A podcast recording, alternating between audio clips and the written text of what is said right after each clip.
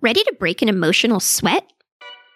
Welcome to Emotionally Fit with me, Dr. Emily Anhalt. As a therapist, I know that staying mentally healthy takes work and repetition. That's why I'll share emotional push ups, short, actionable exercises to help you strengthen your mental fitness. From improving your friendships to managing stress, let's flex those feels and do some reps together.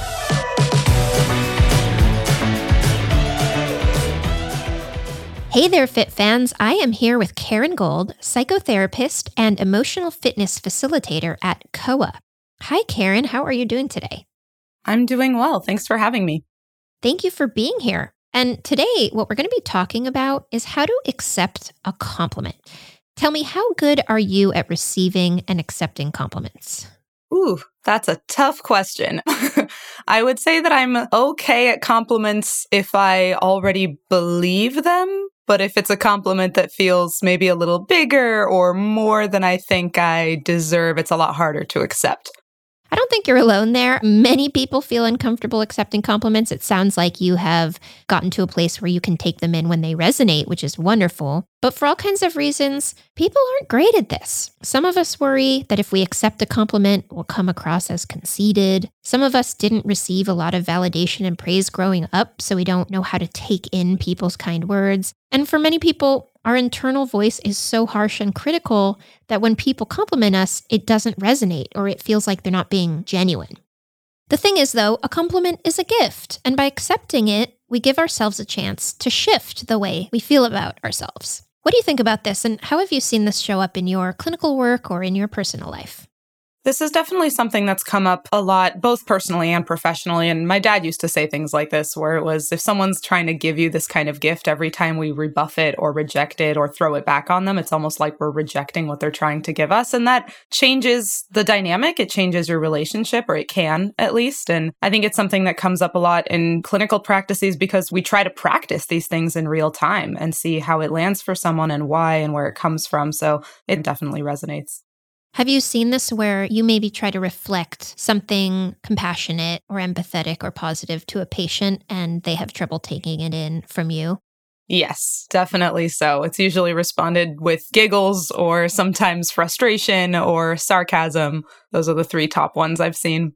I've experienced that too. Well, today I want to share a six step process for accepting a compliment. And then at the end, I'll share a push up to practice and we can do that together. And if you're cool with it, I would love to give you a compliment, Karin, so that you can practice that push up.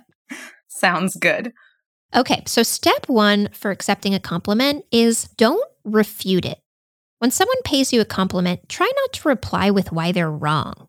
Someone comes up to me and says, Great presentation. I shouldn't say, no, it wasn't. I messed up like five times because I've just essentially told them that their compliment is incorrect. So that's step one. Don't refute it. Step two is don't throw a compliment right back. This is one of the ways that we avoid the discomfort of getting a compliment. We immediately compliment the person back. So someone says, Wow, I really like your outfit. And you say, I really like your outfit before you've even had a chance to feel what it was that they said to you. This is sort of like opening a gift and before even acknowledging what's inside, shoving your own gift into the other person's arms. So, step two is don't throw a compliment right back. Step three is pause and let the compliment land on you physically and emotionally. Really allow yourself to feel it. Take a mindful breath and imagine the person's kind words are flowing in and finding a place to settle. I had a friend who was really good at this. I would say, Hey, you're such a great dad. I love seeing photos of you with your son. It's so clear that you are showing up for him in a profound way. And he'd go like this He'd go, Hmm, thank you. Which sounded silly, but I could really feel that he was taking in what I was saying and letting himself feel it. And it made me feel great as the compliment giver. And it probably made him feel great because he actually let himself have the compliment. So that's step three is letting it land on you.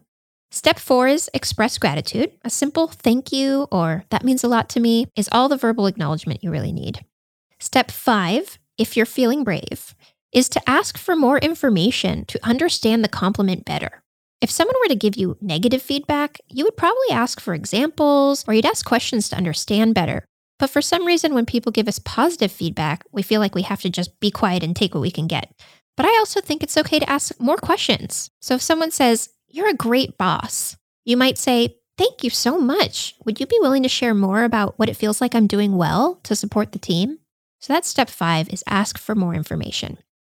And then finally, step six is to write down or screenshot the compliment and add it to a folder. At COA, we call this folder the self esteem file. We've also heard it referred to as the win bin or a thank bank.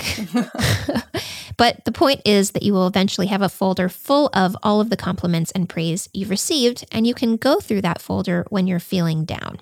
The idea here is that we shouldn't cheat ourselves out of these important moments. You are worthy of people's kind words.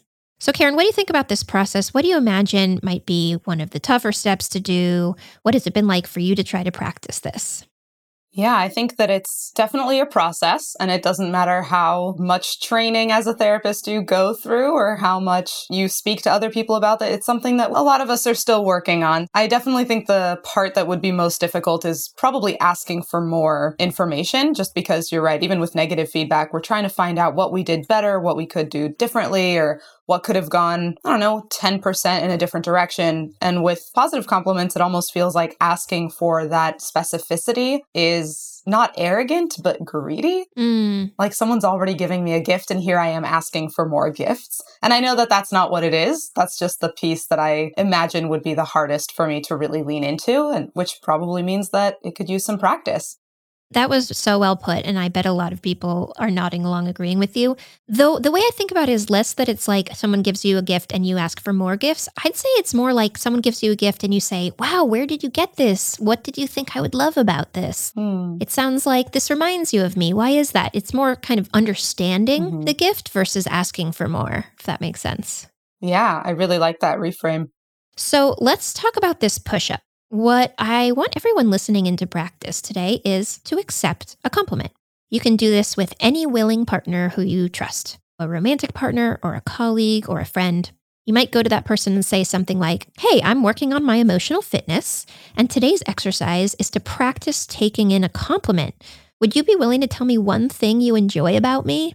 I know that might sound daunting, but the truth is they'll probably be happy to do it. If someone you loved asked you that, I bet you would enjoy getting to think of something that you really like about that person. And then once they give you your compliment, practice the steps we went through. Let the compliment land on you, feel its weight and the care that it represents. Say thank you and resist the urge to compliment them right back. If you're feeling brave, ask for more. So, Karin, are you down to practice this with me? It would be an honor to give you a compliment. Oh, that's sweet. I am definitely down and a little nervous, not going to lie, but that's what push ups are all about. right? Just a little bit of discomfort is right where we want to be. Exactly. So, as a reminder, don't refute it, don't throw a compliment right back. Pause and let it land on you physically and emotionally. Express gratitude. If you're feeling brave, ask for more information and then write it down and add it to your self esteem file.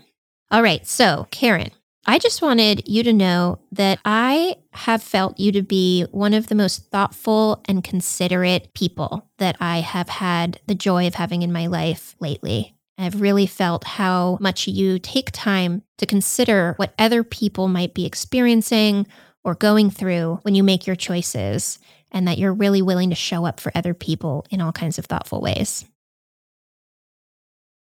I'm letting it wash over. I'm pouting, if you can't see. Thank you. Pouting in a good way? Yeah, that's so nice. Thank you. Do I detect that it's a little uncomfortable to hear? yes, just a smidge, as they often are. But I do want to lean into that discomfort and challenge myself and ask you if there's any specific instance that comes to mind so I can really understand where this is coming from.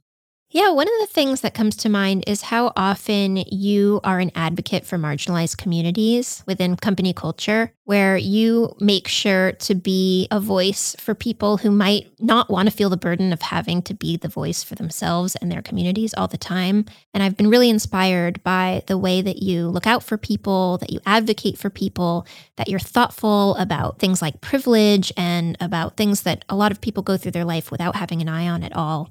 And it's been really an inspiration to me to think about within the culture of our team and just the greater world in general what it looks like to be an ally and an advocate for other people. Oh, thank you so much. That's so nice to hear.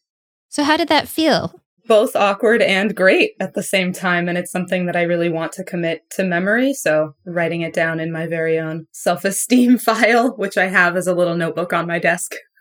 fantastic. I think awkward plus good is the cocktail that many people feel around compliments. So I appreciate you putting words to that. And I am excited to hear how it feels as other compliments come your way. And I really appreciate you flexing your feels and breaking an emotional sweat with me today. Thanks for having me. It was fun. Thanks so much, Karin. Bye bye. Thanks for listening to Emotionally Fit, hosted by me, Dr. Emily Anhalt. New push ups drop every Monday and Thursday. Did you do today's push up alongside me and my guest? Tweet your experience with the hashtag emotionallyfit and follow me at Dr. Emily Anhalt. Please rate, review, follow, and share the show wherever you listen to podcasts. This podcast is produced by COA, your gym for mental health, where you can take live therapist led classes online. From group sessions to therapist matchmaking, COA will help you build your emotional fitness routine head to joincoa.com, that's joincoa.com, to learn more and follow us on Twitter and Instagram at joincoa. From Studio Pod Media in San Francisco, our producer is Katie Sunku Wood. Music is by Milano. Special thanks to the entire COA crew.